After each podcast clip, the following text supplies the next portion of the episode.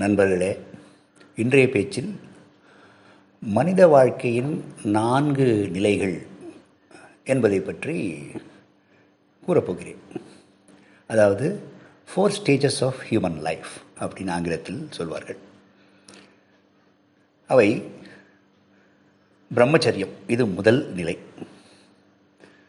பிரம்மச்சரியம் என்றால் உபநயனம் என்கின்ற சடங்கிலிருந்து ஆரம்பித்து படிப்பு முடிகின்ற வரைக்கும்.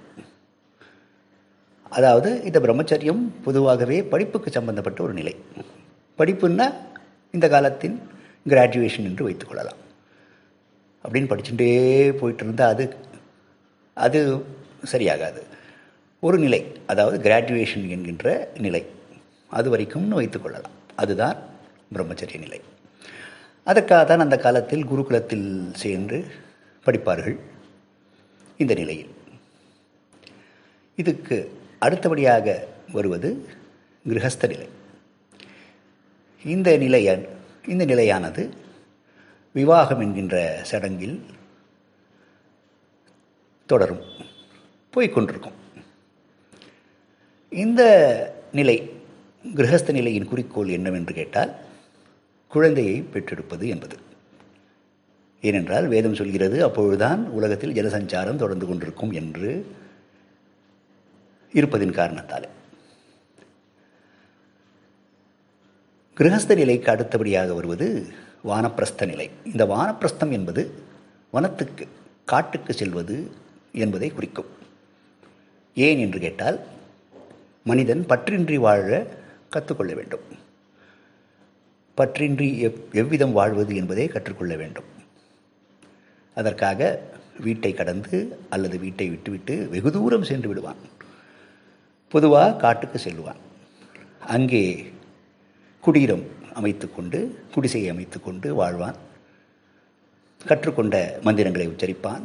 சிறு சிறு யஜ்ஞங்களை செய்வான் யாகங்களை செய்வான். அவ்விதம் ஒரு விதமான ட்ரைனிங்கை எடுத்துக்கொள்வான். பற்றின்றி வாழ்வதற்கு.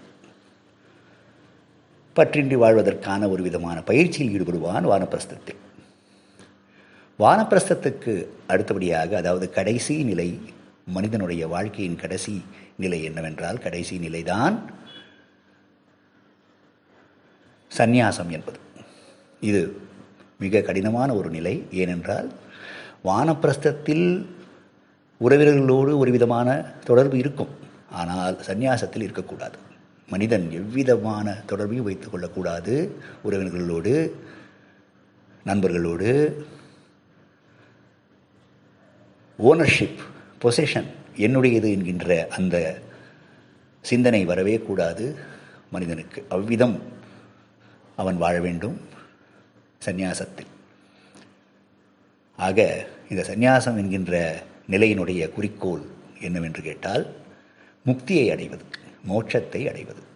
லிபரேஷன் என்று ஆங்கிலத்தில் கூறுவார்கள் அதை அடைவதுதான் சந்நியாசத்தின் குறிக்கோள் ஆகும் இதுதான் மனிதனுடைய வாழ்க்கையின் கடைசி நிலையாகும். எப்படி? கிரகஸ்த நிலையில் விவாக விவாகம் விவாகம் என்கின்ற அந்த சடங்கு செய்து முடிக்க வேண்டுமோ? அதே போன்றுதான் வானப்பிரஸ்தத்திலும் சரி சந்நியாசத்திலும் சரி இந்த ரெண்டு நிலை நிலைகளிலும் ஒரு விதமான சடங்கை செய்து முடித்துத்தான் தொடங்க வேண்டும். அதாவது வானப்பிரஸ்தம் செல்லும்போது அதற்கான ஒரு சடங்கு இருக்கிறது அதை முடித்துத்தான் தொடர வேண்டும் வானப்பிரஸ்தத்தை. அதே போன்று சந்நியாசத்தில் ஈடுபடும் பொழுது சந்நியாசத்துக்கு சந்நியாசத்துக்கு சம்பந்தப்பட்ட அந்த சடங்கு ஒன்று இருக்கிறது அதை முடித்துவிட்டுத்தான் சந்நியாசத்தில் ஈடுபட வேண்டும். இவைகளெல்லாம் சனாதன தர்மம் கூறுகிறது. மிக விரிவாக கூறுகிறது. புரிகிறதா? நன்றி வணக்கம்.